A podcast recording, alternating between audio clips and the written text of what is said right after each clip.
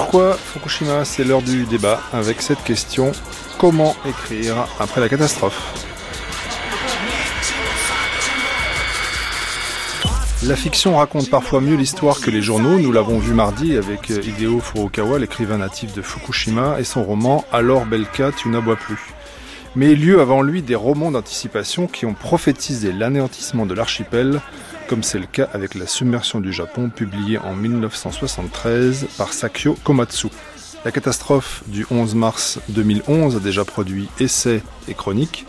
Est-ce que le romancier va plus loin que le journaliste Pour en débattre, je reçois Michael Ferrier, auteur de Fukushima, récit d'un désastre, publié chez Gallimard, et Yoko Tawada, auteur du Journal des jours tremblants, paru chez Verdier.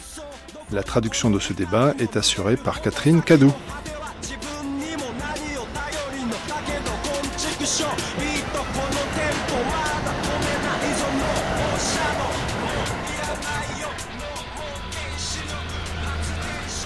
Toute cette semaine, nous avons tissé des liens entre Hiroshima et Fukushima. Nous avons entendu lundi les haïkus prophétiques de Wakamatsu sur le nucléaire qu'il a écrit au, moment de Tchernobyl. Nous avons entendu euh, les haïkus euh, presque des cris du poète Wago qui crie donc son amour pour la préfecture de Fukushima sur Twitter. Des haïkus que je voudrais mettre en écho avec ces lignes de Tamiki Hara, auteur de Fleurs d'été, écrit juste après la catastrophe en 1945, et qui confie pour transcrire ce que je ressentis à la vue de ce paysage, j'emploierai une forme particulière de l'écriture japonaise, les katakana. Étymologiquement, donc les kata fragmentaires. Donc irruption dans la prose d'une forme plus brève, témoigner donc, mais en poème, comme le fit aussi Toge Santiki, à qui l'on doit les, poèmes de la bombe atomique. Et comme en écho, Michael Ferrier, dans euh, Fukushima, récit d'un désastre, vous écrivez, page 143, Écrire donc par îlot ou par estuaire, par petites notes déferlantes, pointues, blanches ou noires, tout à la fois sauvages et soignées. Et vous, Yoko Tawada, dans Journal des jours tremblants après Fukushima, en juillet 2011, vous intitulez votre carnet de bord Franchir la barrière de Shirakawa, ce qui renvoie à une expression du journal de voyage du poète Basho, La sente étroite du bout du monde, un voyage que ce célèbre auteur de haïku fit au XVIIe siècle. L'un et l'autre, vous connaissez euh, par cœur tous ces auteurs que je viens de citer. Avez-vous senti leur souffle sur vos nuques lorsque vous avez euh, pris la, la plume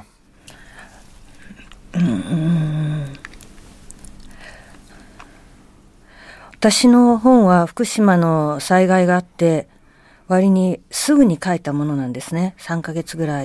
en fait, j'ai écrit mon livre euh, trois mois après le, désastre de Fukushima. Et la, chose la plus importante pour moi était d'aller à Fukushima. Trois mois après, je me suis rendue. Actuellement, je vis en Allemagne. Et j'ai bien sûr, j'aime beaucoup la lecture, je lis beaucoup de livres, mais euh, je n'ai pas euh, lu quoi que ce soit avant d'écrire mon livre ou à, à cause de l'écriture de ce livre. En fait, ce qui était le plus important important pour moi, c'était de me rendre sur place. J'y suis retournée euh, cinq fois dans l'année écoulée et chaque fois, c'était le plus important, c'était de parler avec les gens, écouter leur histoire, écouter leur voix, écouter les gens de Fukushima et ceux qui vivent encore à Fukushima, ceux qui ont quitté Fukushima mais qui, qui sont originaires de Fukushima, ceux qui vivent à Tokyo, ceux qui vivent ailleurs. Je voulais absolument écouter les voix des Japonais qui vivent actuellement et c'était ça le plus important pour moi, bien sûr. Je connais les, les œuvres que vous me citez. Je connais en particulier le poète Bachot, je l'avais lu autrefois, mais je ne l'ai pas relu à nouveau pour ce livre. Lire, c'est quelque chose qui se passe dans une chambre fermée. Et moi, pour moi, ce qui était important, c'était de sortir de moi, de sortir de cet univers et de rencontrer les Japonais d'aujourd'hui et ce qu'ils ont vécu.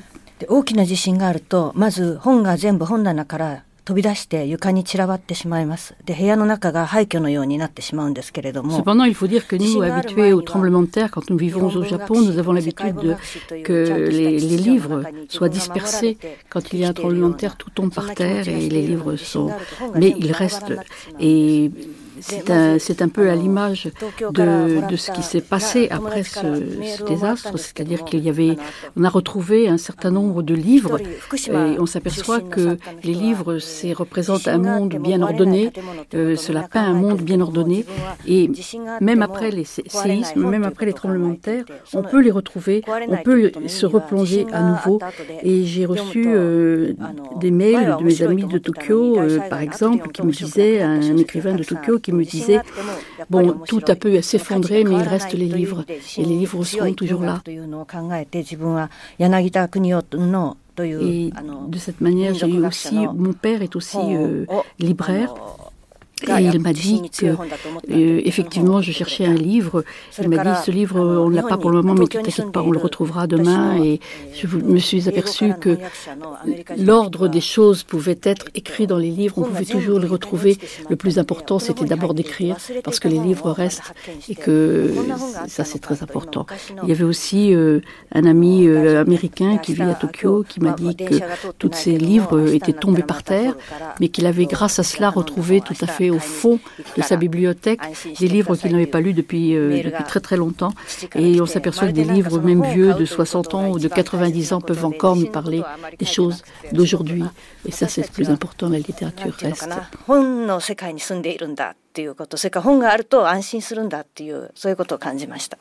Yoko Tawada, donc, qui était en Allemagne au moment du séisme et du tsunami, de la catastrophe euh, nucléaire. Vous, Michael Ferrier, vous habitez à Tokyo, vous étiez sur place au moment euh, du désastre. Je posais toutes ces questions avec ces références parce que je voulais savoir si, euh, quand on écrit après la catastrophe, comme il y a eu le genre Gembaku, Bungaku, de la littérature de la bombe atomique, comment est-ce qu'on écrit sans que ça devienne un genre en soi?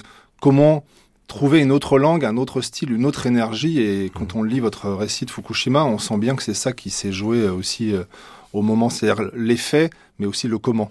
Bien sûr.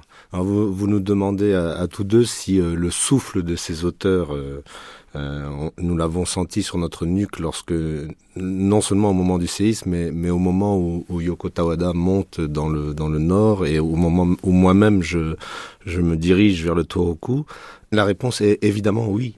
Évidemment, pourquoi? Parce que d'abord, on le voit dans nos deux livres. moi, j'évoque par exemple Basho, Oe, Kenzaburo, euh, le Heike Monogatari, c'est-à-dire le, dit Heike en, français. Donc je, fais tourner la bibliothèque un petit peu à ce moment-là.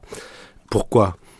D'abord parce que quand il surgit une grande catastrophe comme ça, et comme elle était terrible, cette triple catastrophe, et elle n'est pas terminée, eh bien quand un grand désastre de ce type arrive, évidemment la première chose à laquelle on pense, c'est d'aller euh, porter secours en apportant des vivres, des médicaments, des vêtements, de l'eau et, tous les produits de première nécessité. Et c'est normal, et moi-même, je, l'ai fait ou j'ai tenté de le faire de manière assez dérisoire d'ailleurs, parce que remplir une camionnette de, tous ces objets et arriver dans un tel désastre, euh, on se sent euh, quand même assez euh, inutile.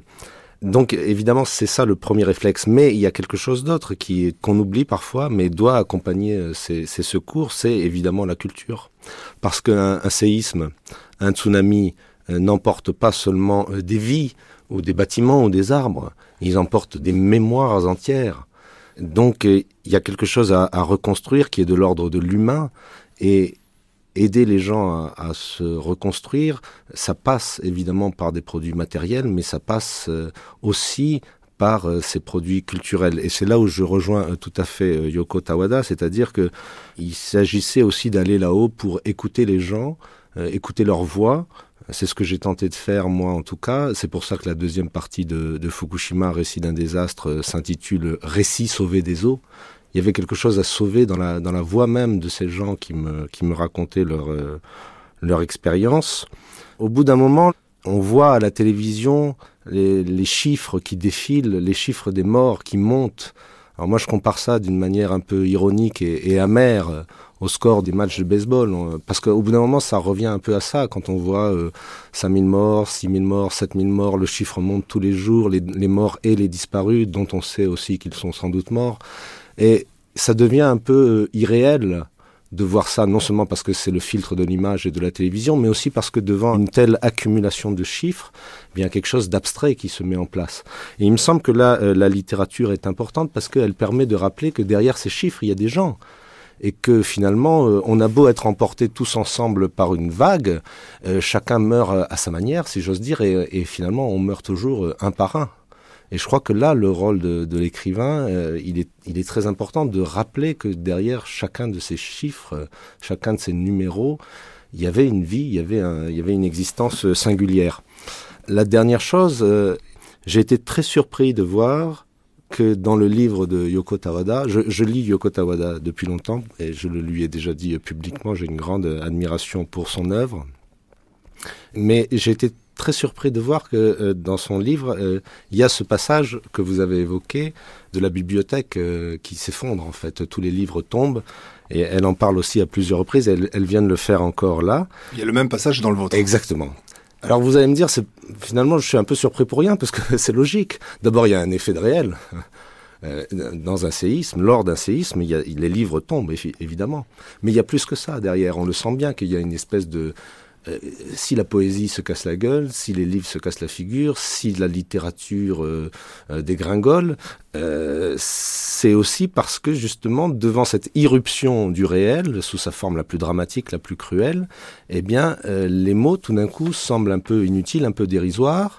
On a l'impression d'une catastrophe sans répondant, mais à laquelle il faut répondre. Et donc vous avez tout à fait raison de dire que le vrai problème il était là. C'est-à-dire, euh, moi, j'ai jamais hésité une seconde à écrire ce livre, mais pas une seconde. C'est-à-dire, déjà, quand j'étais sous la table, je savais que j'écrirais un livre sur Fukushima, et je savais aussi qu'on pourrait me le reprocher, euh, parce que des, mauvais procès, ou des bons d'ailleurs, il y en a toujours, mais je n'ai jamais hésité une seconde. Je dirais que ce livre est, est sorti de moi d'une manière qui m'a moi-même étonné, d'ailleurs, il demandait à sortir. Donc là-dessus, je n'ai jamais hésité. En revanche, sur la forme à donner à ce livre, là, j'ai hésité parce que euh, effectivement il y a une espèce de responsabilité qui est la nôtre euh, lorsqu'on se permet de, mettre en mots des événements aussi tragiques qui ont emporté des vies, qui en emportent encore euh, aujourd'hui puisque la catastrophe nucléaire elle, elle est toujours en cours. Donc sur la, la forme même à donner à ce récit, j'ai hésité. J'en ai choisi une dont nous pourrons parler après parce que je ne vais pas monopoliser non plus la parole, mais voilà.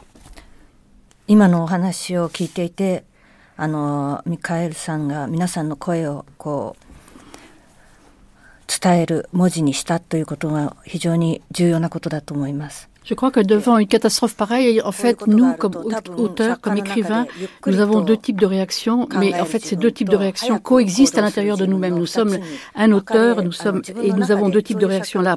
La réaction immédiate face à la réalité, c'est d'avoir envie de faire quelque chose tout de suite, d'aller au secours de ces personnes, mais aussi d'écrire, de participer à des actions euh, pour dénoncer, par exemple, pour dénoncer le nucléaire, prendre une attitude politique, écrire des articles, participer à des manifestations. Mais il y a, ça c'est aussi important, mais il y a aussi à l'intérieur de nous-mêmes une autre réaction qui coexiste et qui est le mûrissement de la réponse de l'écrivain par rapport à des événements de ce type. Et loin de rentrer dans la catégorie de ce que vous avez cité tout à l'heure, la, la littérature de la catastrophe de Hiroshima, nous revenons à nos sources. Par exemple, pour moi, la source importante, c'était euh, les écrits de Yanakita Kunio, Kunio Yanakita, qui est un ethnologue euh, qui a beaucoup étudié sur toutes les traditions japonaises, ou bien un écrit de Tanizaki Junichiro, euh, Junichiro Tanizaki, qui a écrit Éloge de l'ombre, et qui, au lieu de parler de la lumière, qui parle du rôle de la de l'ombre dans la culture et dans la civilisation japonaise. Ce sont ce type de, de réactions euh, plus à froid, plus indirectes, qui peuvent éventuellement, indirectement, dans la mesure où elles peuvent jeter une lumière euh, précise sur la manière d'être de la société japonaise, peuvent avoir cette incidence éventuellement politique ou sociologique à plus long terme, qui rentre dans notre rôle d'écrivain, une réflexion plus approfondie et plus nourrie de, des sources anciennes. Mais les deux attitudes coexistent à l'intérieur de la même personne, c'est-à-dire l'écrivain. Yoko Tawada, il y a une jolie phrase que je notais dans votre journal.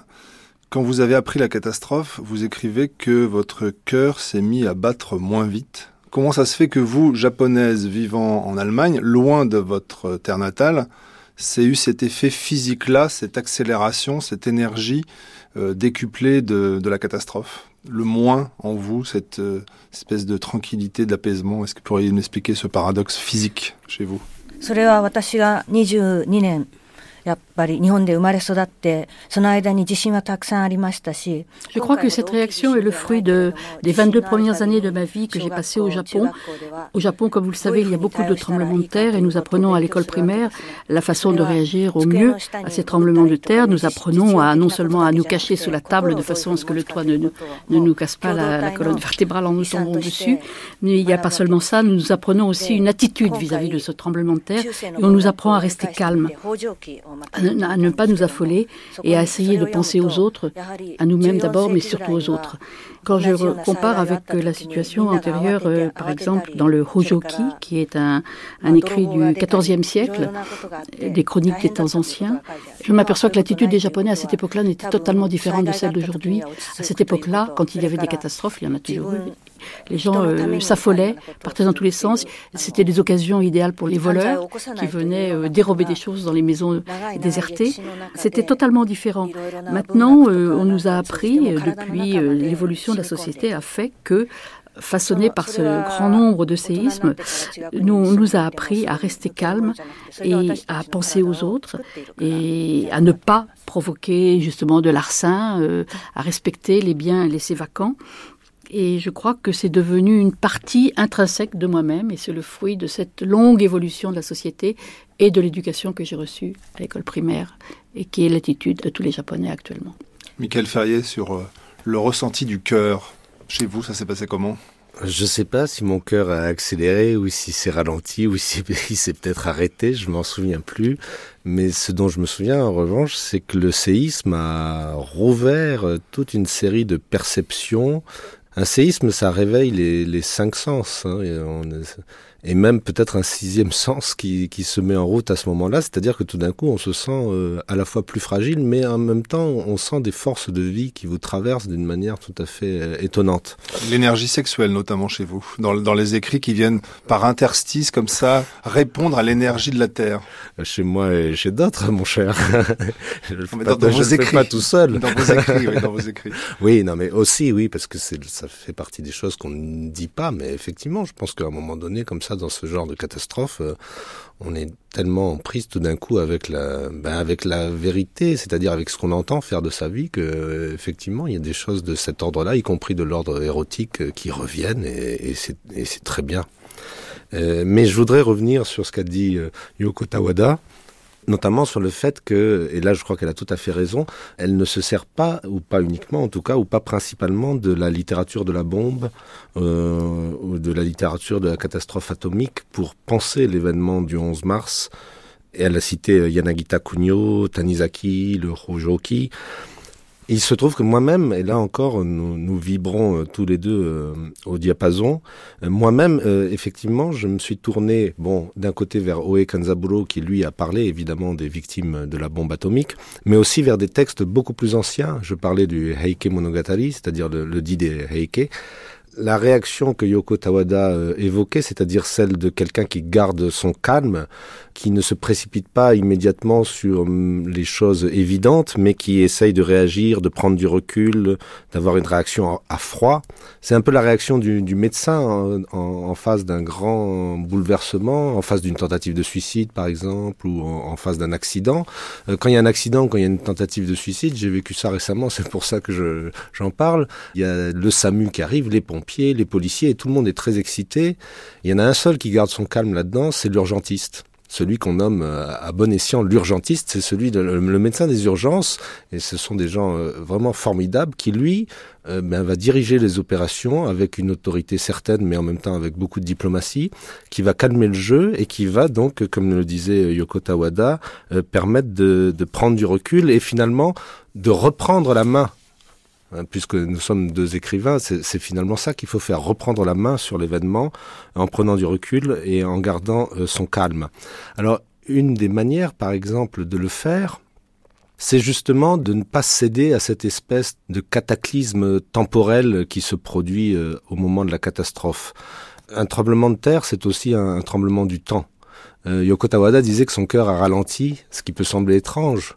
Le mien a peut-être accéléré, je n'en sais rien, mais en tout cas, il y a quelque chose qui se produit au niveau de la, fréquence des battements de cœur, au niveau des pulsations, au niveau du rythme, au niveau du temps.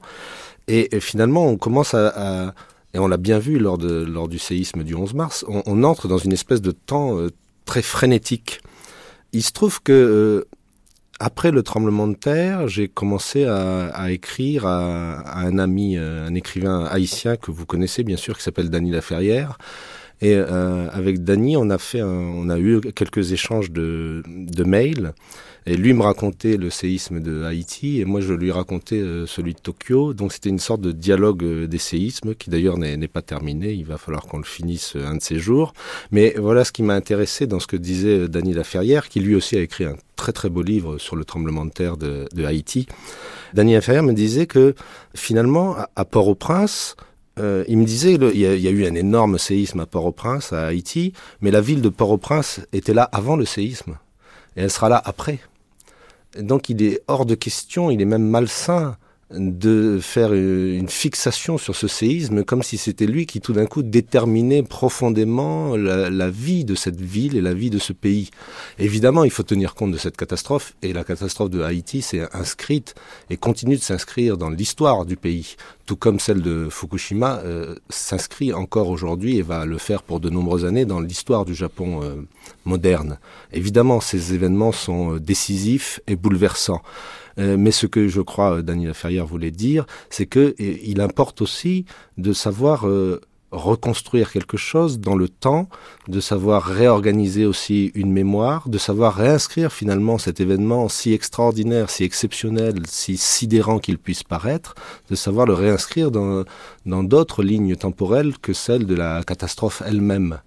Et c'est au moment où Dany Laferrière m'écrivait ceci que j'ai compris une chose que je n'avais pas comprise auparavant, c'est pourquoi dans Fukushima Récit d'un désastre, dans, ce livre que j'ai écrit, pourquoi est-ce que j'avais eu la nécessité urgente de commencer le texte, non pas par le récit du tremblement de terre, parce que Fukushima Récit d'un désastre ne commence pas par le séisme.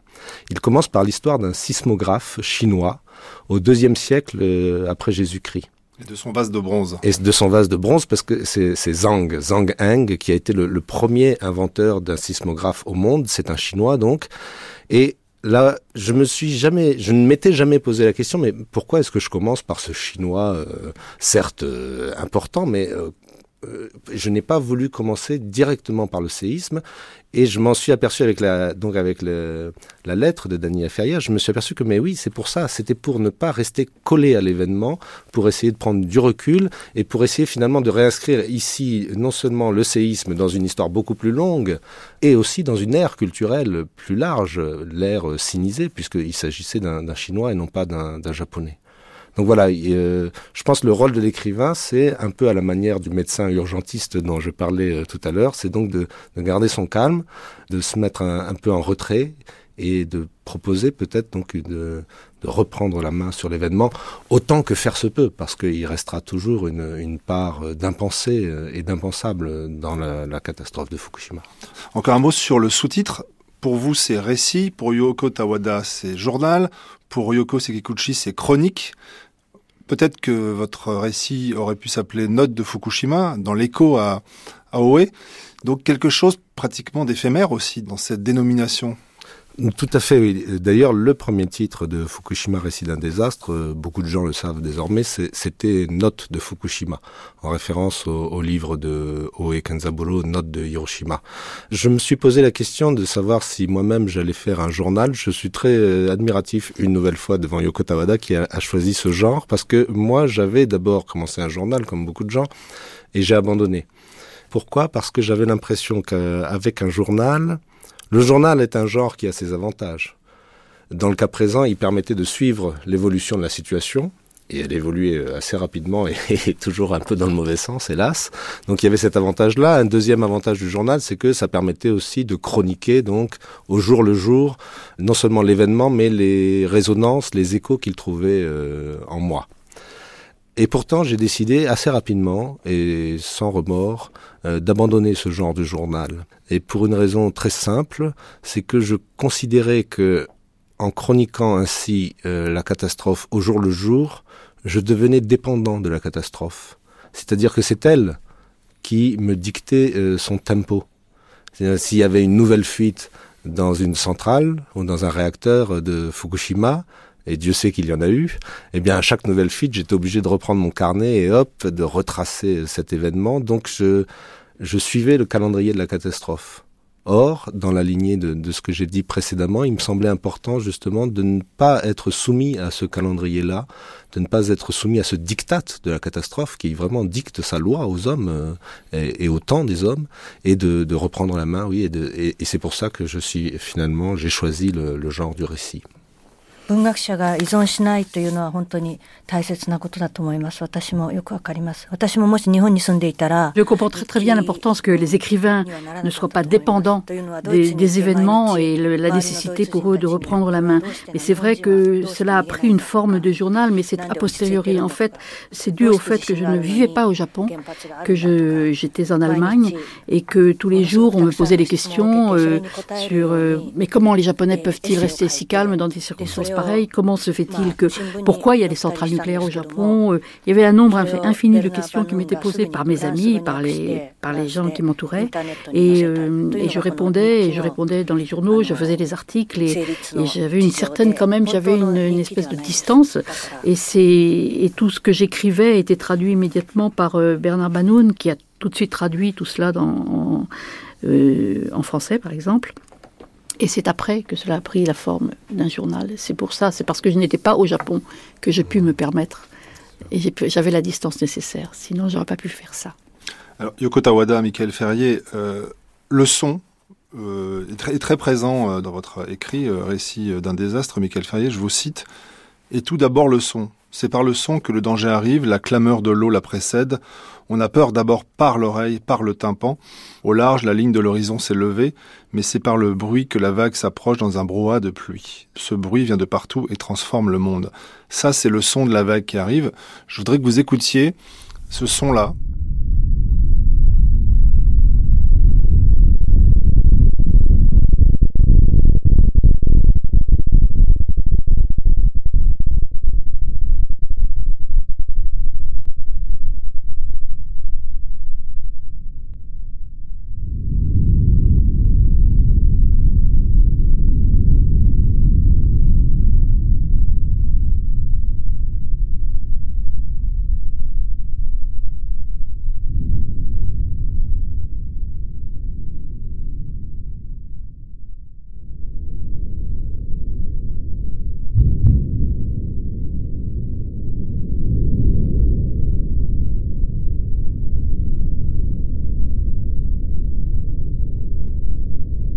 ces trois sons sont euh, justement les sons du séisme sous-marin enregistrés par euh, des sismologues japonais. Donc le son de l'intérieur, presque aussi, on pourrait dire le son qui vient de notre intérieur à nous, qui s'est propagé, comme vous le, citez ensuite, euh, Michael Ferrier, sur les vagues. Et vous dites aussi dans des listes du nombre exact de tonnes de carburant stockées à Fukushima, on ne sait rien de l'état des cœurs, leur localisation, on ne sait rien. Des résultats de la mission des 140 euh, experts militaires spécialisés dans le nucléaire en Mars, on ne sait rien. Des taux de radioactivité des 11 500 tonnes d'eau rejetées dans le Pacifique en avril, on ne sait rien.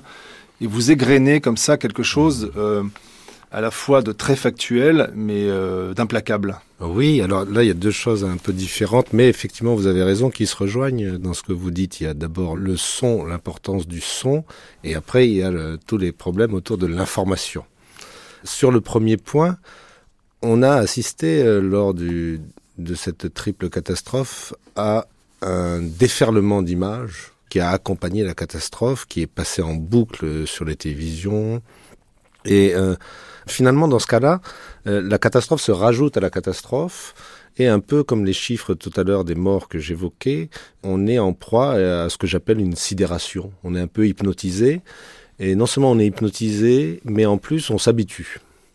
On s'habitue à cette espèce de litanie euh, de la catastrophe qui finalement perd un peu tout son poids de réel. Donc il m'a semblé important face à ce déferlement d'images, de remettre euh, en jeu, de remettre euh, dans la description de, des événements les autres sens qui sont extraordinairement sollicités, notamment euh, l'ouïe, l'oreille. C'était aussi des souvenirs très anciens. Moi, j'ai habité au Tchad pendant mon enfance et j'ai vécu la, la, guerre au Tchad et je me suis souvenu à ce moment-là, c'était vraiment une guerre, un séisme, c'est aussi une guerre. Et je me suis souvenu à ce moment-là le danger arrive par l'oreille. Au Tchad, c'était des bombes, c'était des bombardements. Ici, c'était le, séisme. Donc, bien sûr, on le sent physiquement, on le sent par l'oreille, on le sent par le toucher, on le sent par, par, tous les sens. Donc ça, c'est la, première chose. il me semblait important, là encore, de remettre euh, face à l'aplatissement euh, généralisé et quasi mondialisé des images.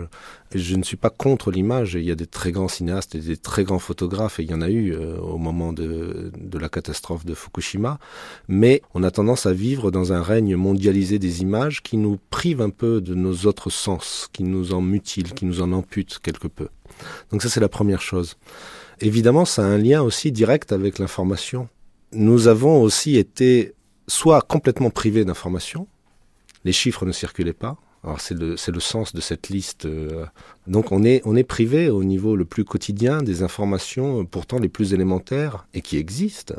On en est privé. Pour quelle raison, on ne sait pas. Je ne veux pas sombrer dans une pensée du complot, loin de là. Mais tout de même, il y a eu une non-information, une désinformation et une surinformation euh, sur euh, cette catastrophe, liée évidemment au problème du nucléaire et de la radioactivité. La non-information, je viens d'en parler, mais il y a aussi une autre manière de ne pas donner les informations, c'est d'en donner beaucoup de noyer l'auditeur ou le spectateur sous un flux de chiffres auquel il ne comprendra rien. Et il me semble que la catastrophe de Fukushima, de ce point de vue-là, est un cas d'école. C'est-à-dire, on a eu effectivement toutes les formes possibles de désinformation, de surinformation, de non-information et qui finalement ne nous aide pas à penser la catastrophe, à la circonscrire et, à lui répondre. Et c'est pour cela, là encore, que j'ai décidé d'écrire ce livre pour essayer modestement, parce que c'est pas un seul livre, je pense, qui peut régler un problème aussi immense que celui-ci, pour essayer de ben, d'avancer un petit peu dans la compréhension de ce qui s'est passé et de ce qui continue de se passer euh, au Japon et notamment à Fukushima. 私も小さい頃に地震があるとやっぱり最初音でわかるんですね。Ce que vient de dire euh, Michael Ferrier est très important. Je crois que nous avions l'habitude, quand nous étions petits, de percevoir les petits tremblements de terre par le bruit que faisaient les choses en tombant des étagères. Même si nous ne les ressentions pas, nous pouvions entendre les choses qui tombaient et cela nous était un signe qui nous avertissait de l'arrivée d'un tremblement de terre. Je crois qu'effectivement les tremblements de terre sont une, euh, nous mettent tous les sens en éveil et en particulier le sens l'ouïe, le sens auditif. Et j'ai fait d'ailleurs à ce propos une, réflexion, c'est que je, il me semble que les, les jeunes japonais qui sont complètement euh, submergés par la, la culture des de masse des portables, des mobiles euh, intelligents, euh, ont complètement sont peu à peu privés de cette, euh, ce développement euh, de l'ouïe. Ils, sont, ils ont oublié que la parole est quelque chose de très important. Ils sont devenus assez passifs vis-à-vis de l'ouïe. Ils étaient devenus comme cela. Et je, je me faisais la réflexion en vivant en Allemagne ou avec les, les jeunes Allemands ou les jeunes Français qui ont l'habitude de discuter à voix haute et, et de se passionner sur tel ou tel sujet. Je faisais la réflexion que au Japon, c'était la culture visuelle qui avait envahi complètement l'univers des jeunes, l'univers des mangas, le, donc les, portables, les échanges de mails sur le portable, et les, jeunes japonais perdaient l'habitude d'utiliser leur voix. Et j'ai remarqué que à la suite du tremblement de terre et à la suite de Fukushima, je me suis aperçu qu'ils avaient repris la parole et il prenait la parole, il s'exprimait enfin à nouveau dans les réunions qui ont lieu après tel ou tel concert ou après telle ou telle réunion de lecture. Où il y a beaucoup de réunions communautaires autour de tout ce qui se passe actuellement au Japon et les jeunes japonais ont retrouvé la parole. Les jeunes japonais ont retrouvé la parole. C'est une bonne nouvelle de la catastrophe, Yoko Tawada. On a cité Oe Kenzaburo, qu'on a entendu cette semaine, euh, enregistré en, septembre 2011 euh, au Meiji Park, au Kenzaburo, qui a pris la tête d'une pétition anti-nucléaire. Avant lui, en juin 2011, Haruki Murakami, lors de la réception d'un prix euh, à Barcelone, a aussi euh, pris la parole de manière très euh, virulente. Le titre de son intervention, c'est Les rêveurs irréalistes. Je vous propose d'écouter la fin de son intervention. Ainsi, ceux qui remettent en question les centrales nucléaires sont catalogués comme des rêveurs irréalistes. Voilà où nous en sommes aujourd'hui.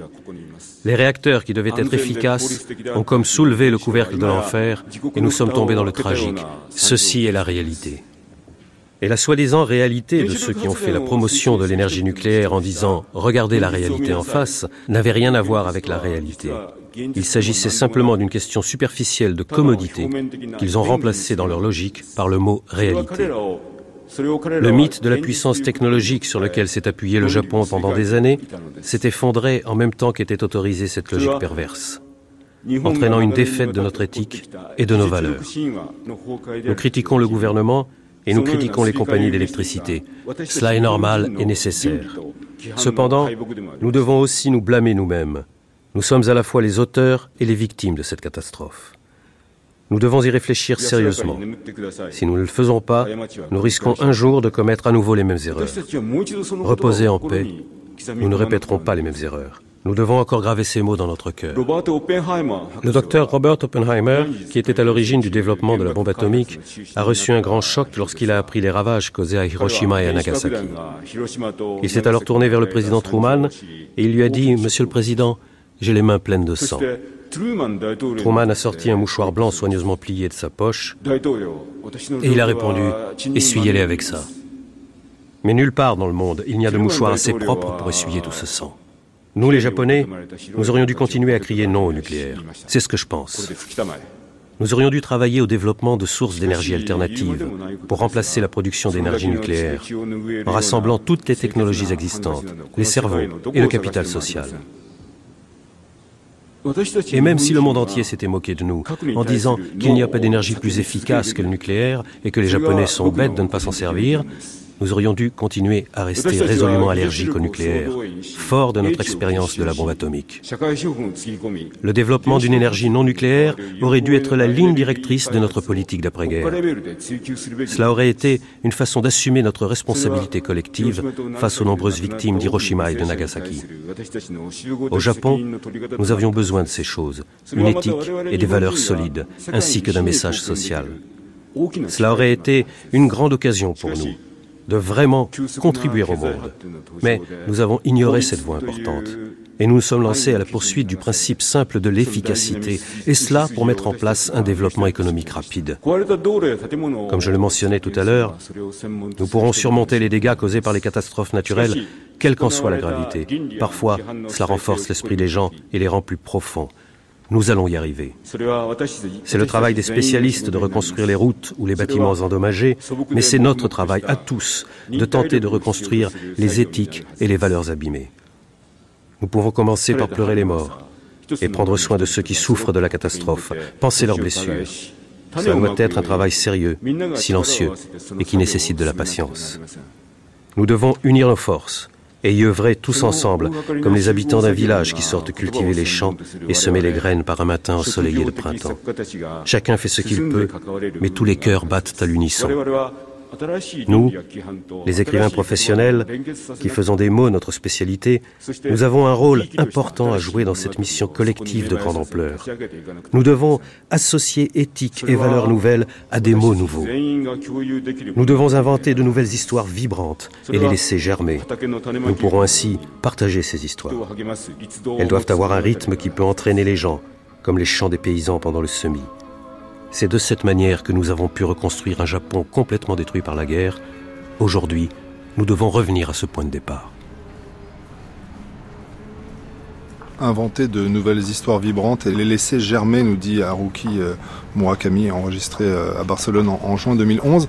Et Yoko Tawada, dans Journal des jours tremblants, vous semblez lui répondre, mais de manière un peu plus pessimiste. Je vous cite Comme autant d'îles isolées, les écrivains peuvent aussi s'exprimer librement sans pouvoir influencer directement la politique.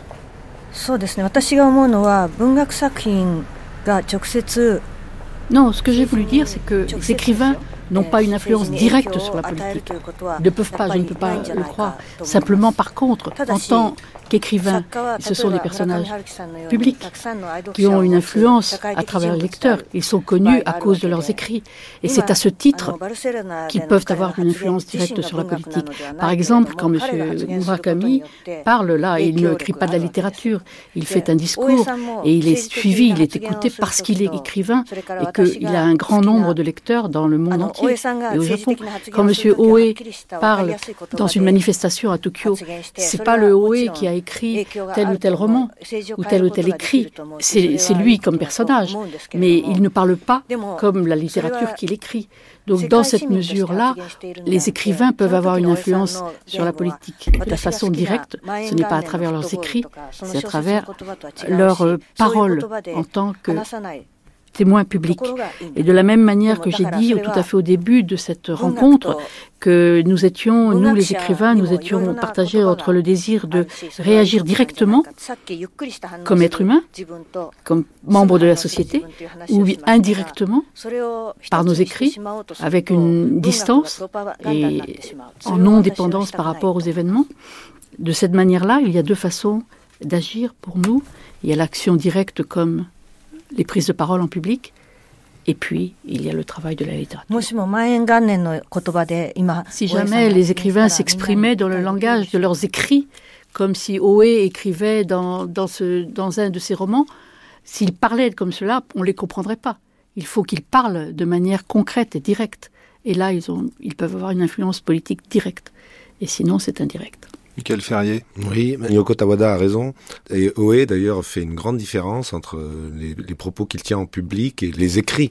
Il fait cette différence, il y tient, il a, il a, je crois, raison. Et même lorsqu'on fait des entretiens avec lui et que ces entretiens sont ensuite transcrits, il tient à les revoir puisqu'on passe de l'oral à l'écrit et il considère qu'il y a une différence. Donc il, il rejoint, je crois, la, la prudence que manifeste Yoko Tawada et qui me semble à moi aussi euh, tout à fait nécessaire euh, dans cette situation.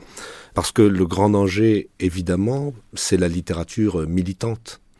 La littérature agit sur le monde, mais elle n'agit pas à la façon d'un discours politique. Elle ne peut pas, et peut-être même ne, le doit-elle pas.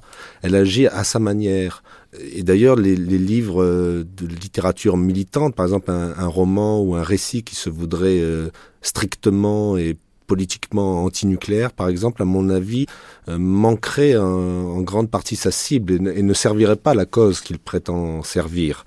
Euh, moi, je dirais, j'ai une formule qui est assez simple pour essayer de caractériser euh, cette action de la littérature euh, sur le réel, y compris l'action politique de la littérature, mais c'est une action qui n'est pas directe.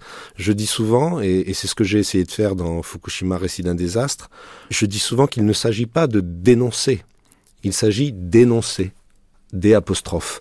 C'est un jeu de mots, mais un jeu de mots qui a la manière de résumer dans une formule que j'espère à la fois simple et, saisissante l'enjeu d'une littérature qui à la fois évite les pièges de l'engagement euh, militant politique exacerbé et évite aussi les pièges d'une espèce d'indifférence ou, ou d'esthétisme qui, dans le cas présent, serait assez déplacé, je crois. Donc il ne s'agit pas de dénoncer, il suffit d'énoncer. Et énoncer, ça veut dire décrire déjà le phénomène. Et je pense que, vous savez, dans le cas de la catastrophe de Fukushima, euh, si vous décrivez déjà la situation, rassurez-vous, on, va vite comprendre de quoi il s'agit. Si vous le faites bien, avec un vrai travail d'écrivain, avec un choix des mots, du rythme, des situations que vous décrivez, que vous choisissez, moi je fais confiance tout à fait à l'intelligence des lecteurs et ils vont se rendre compte qu'effectivement il y a une horreur nucléaire. Et ce n'est pas la peine là de passer par de grands discours militants, il suffit de retracer exactement ce qui s'est passé et de voir encore aujourd'hui quelle est la, situation? Dans ce travail d'énonciation, euh, Michael Ferrier, il y a un nouveau langage qui est apparu aussi dans vos écrits, le langage les noms du nucléaire. Je vous cite page 197, microsievert, millisievert, becquerel, rad, rem, rontgen. On jongle avec les unités de mesure et on n'y comprend plus rien. Donc il y a presque aussi un effet de traduction pour le lecteur de toutes ces informations dont vous parliez, alors soit trop peu, soit trop, que vous, écrivain, reprenez à votre compte. Donc c'est bien aussi, hein, comme vous le disiez au début, reprendre la main sur tout ce jargon qui est là aussi pour dissimuler et non pas pour dire. On, peut dire que la, catastrophe, c'est aussi une catastrophe du langage. Quand les mots ne veulent plus rien dire ou quand ils désignent des réalités euh, opaques et, terrifiantes, euh, il est temps de réagir. Et, là, c'est le travail d'un écrivain, bien sûr, au premier chef, mais c'est le travail de tout un chacun. Il faut réfléchir sur ce qu'on nous raconte, il faut réfléchir sur les mots qu'on utilise. Par exemple, quand on dit qu'il s'agissait d'un accident mais non pas d'une catastrophe, c'est une phrase qui a été prononcée au début, euh, le 11 mars, le 12 mars, et qui a été prononcée par un ministre français en activité. il s'agit d'un accident et non pas d'une catastrophe. il faut faire un peu attention à ce qu'on dit dans ces cas-là, et euh, les mots sont importants. Ike euh, Zawa Natsuki écrivait dans Le Monde diplomatique en mars 2011 La catastrophe comme occasion je cite la fin de son article. La première occasion, c'est que la nature n'existe pas pour les êtres humains. Elle n'est pas non plus malveillante envers eux, elle est seulement indifférente. La deuxième occasion, c'est les humains ont la capacité de recommencer, donc capacité de résilience. La troisième, on ne peut pas faire confiance à l'État et aux industriels ni aux experts. Et la quatrième est qu'une catastrophe peut aussi être une occasion de changement. Ce changement dont nous avons parlé toute la semaine dans toute cette série d'entretiens, comment est-ce que vous le percevez on va dire, dans la société japonaise, mais aussi dans vous. Qu'est-ce qui va se passer dans le après-catastrophe, dans vos écrits? Je cite une autre euh, romancière euh, japonaise, Hiromi Kawakami, qui disait en mars de l'année dernière l'heure qu'il est, je serre les dents en prenant conscience avec âpreté de la signification de tous les chiffres. À n'en pas douter, cette amertume imprégnera mes romans à venir qui connaîtront une transformation sans heurts. Donc la catastrophe qui va transformer le monde, mais qui va transformer aussi le monde intime en vous, le Kotawada. 私はすごく電気について考えるようになりました。いくら太陽エネもちろん私は太陽エネルギーに原発をやめて太陽エネルギーに変える風力か太陽そういう意見ですけれども L'influence principale de cette catastrophe, ça m'a fait réfléchir au rôle de l'électricité à la consommation d'électricité. Les sociétés dans lesquelles nous vivons consomment énormément d'électricité et bien sûr, même si nous remplacions les centrales nucléaires par euh, des énergies renouvelables comme l'énergie solaire ou l'éolien, de toute façon, ça m'a fait réfléchir au rôle de l'électricité dans notre société, non seulement dans les choses pratiques, mais aussi dans l'influence psychique. S'il n'y a pas de lumière, nous sommes sombres. Le manque de lumière nous fait déprimer. Et je me suis mise à réfléchir à cette société qui a grandi à notre insu depuis les années 60 quand je suis née dans les années 60, il n'y avait pas autant de consommation d'électricité. Il y avait de la lumière, bien sûr, mais nous ne consommions pas autant d'électricité. Nous n'avons pas des frigidaires, euh, les, les computers, bien sûr, les ordinateurs, bien sûr que non, mais les, les machines à laver, tout cela n'existait pas. Et on était quand même très heureux. Et à l'époque de Edo, bien sûr que il y avait, il avait pas, même s'il n'y avait pas d'électricité, les gens étaient très heureux et avaient une vie très riche. Donc cela me fait réfléchir à cet euh, rôle envahissant et déterminant de l'électricité qui joue un rôle non seulement dans la vie matérielle, mais qui façonne notre façon de voir le monde. Si nous n'avons pas d'électricité, nous voyons le monde en gris, en noir, et ça c'est très très grave. Et j'essaye de réfléchir à la possibilité d'une société où l'électricité ne jouerait pas un rôle aussi fondamental et aussi important. Michael Ferrier, Yoko Tawada fait l'éloge de l'ombre en creux. Peut-être que Tokyo, euh, que vous avez connu, que vous connaissez bien depuis euh, la catastrophe, a retrouvé des espaces euh, encore plus invisibles qu'avant.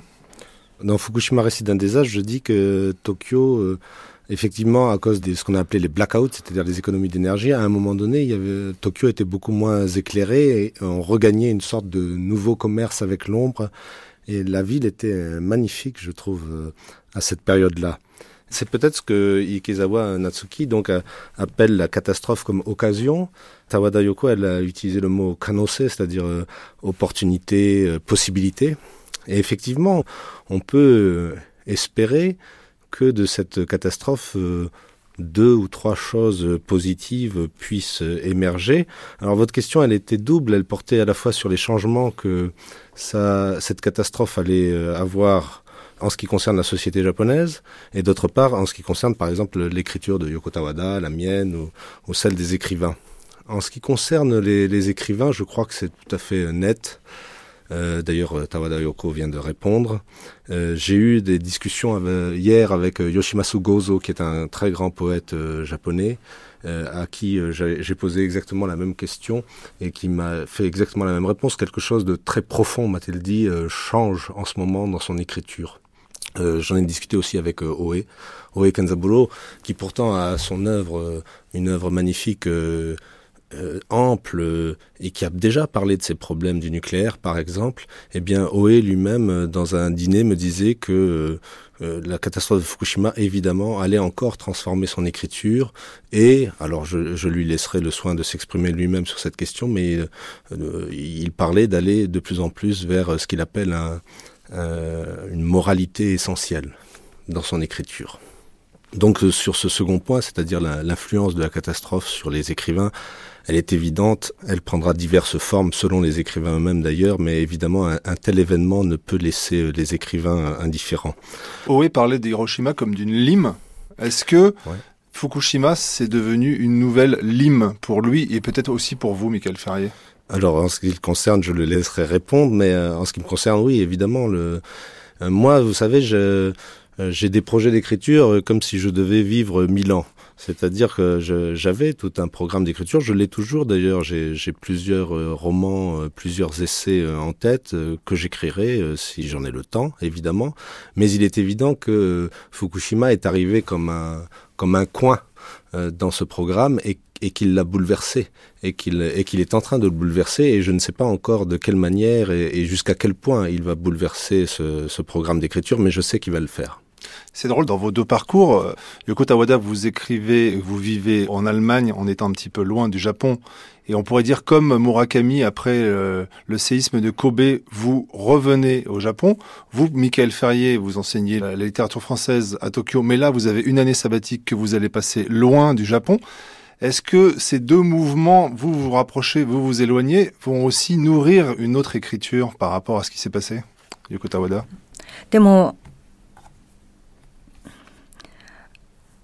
やっぱり日本に今までは年に2回しか行ってなかったけれども、もうちょっと頻繁に行って、Moi, je ne vais pas quitter l'Allemagne, je vais au Japon. Simplement, cette catastrophe m'a décidé à retourner au Japon. J'y retournerai désormais plus fréquemment. J'y retournerai certainement deux fois par an parce que j'ai vraiment envie d'écouter ce que disent les Japonais.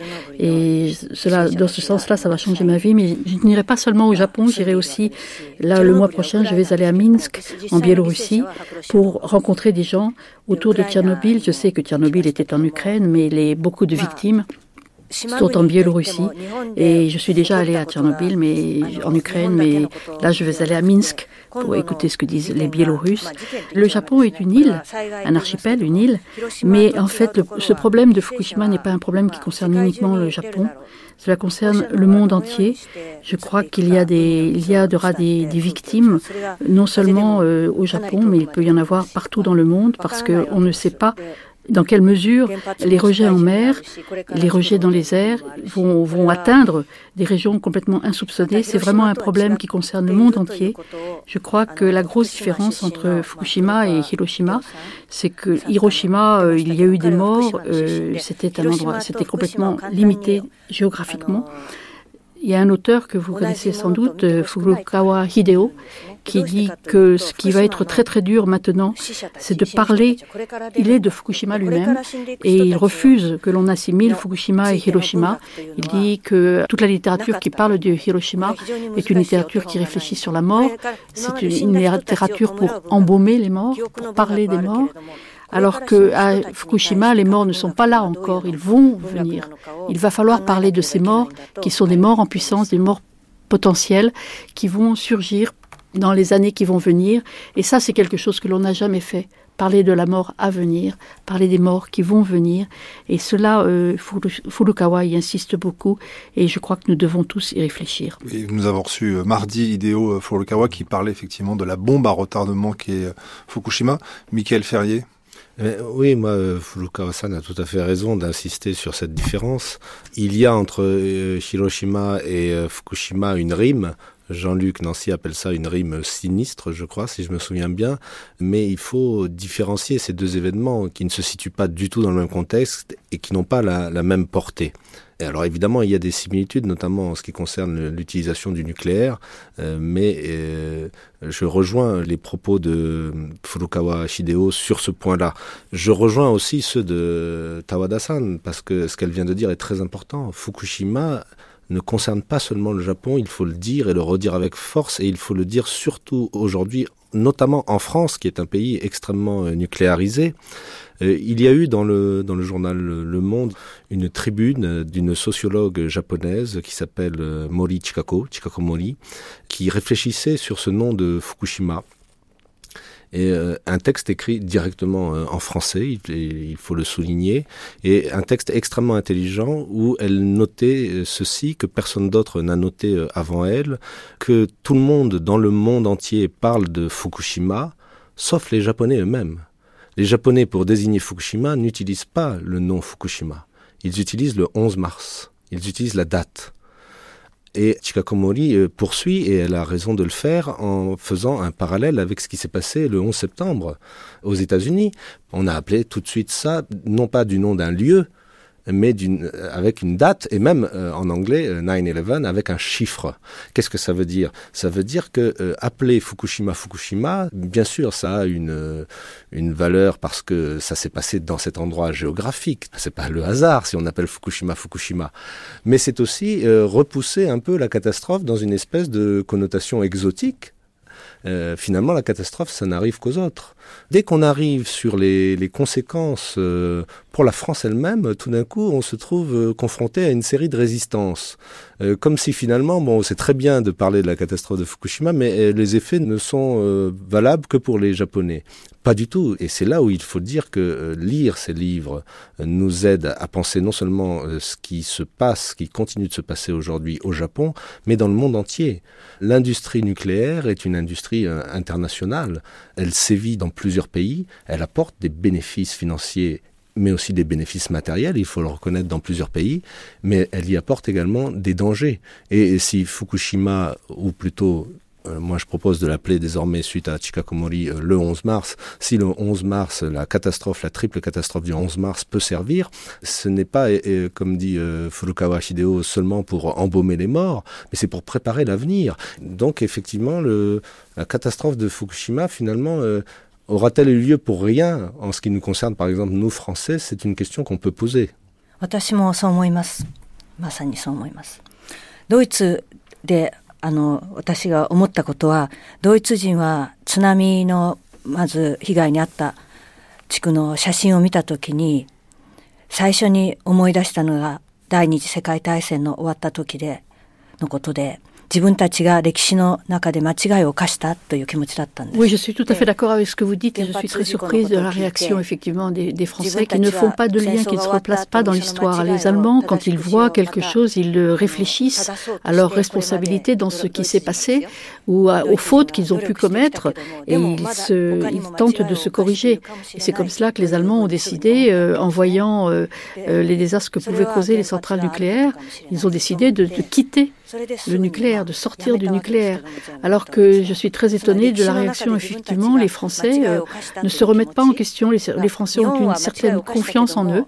Les Allemands, eux, dans leur responsabilité, dans la Deuxième Guerre mondiale, quand ils ont découvert leur responsabilité, ils se sont excusés vis-à-vis de l'histoire. Ils ont une tendance à corriger leurs fautes. Euh, les Japonais aussi. Mais les Français, euh, c'est pas une faute. Euh, ils, ils, ont confiance en eux et ils continuent, quoi qu'il arrive. Et ça, c'est une question qui m'interpelle.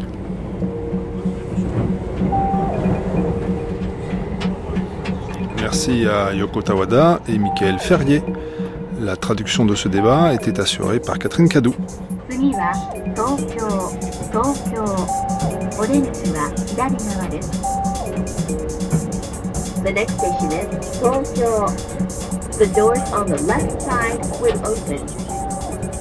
Pourquoi Fukushima? C'est terminé. Coordination Japon Nicolas Ito, prise de son et mixage Alain Joubert, réalisation Jean-Philippe Navarre. Une série d'émissions proposée par Michel Pomared des émissions que vous pouvez réécouter ou podcaster sur le site franceculture.fr. un site où vous retrouverez notamment des notices bibliographiques, mais aussi les deux émissions sur les docks que nous avions produites avec Jean-Philippe Navarre sur le séisme et le tsunami, c'était en mars dernier. Belle journée à l'écoute de France Culture.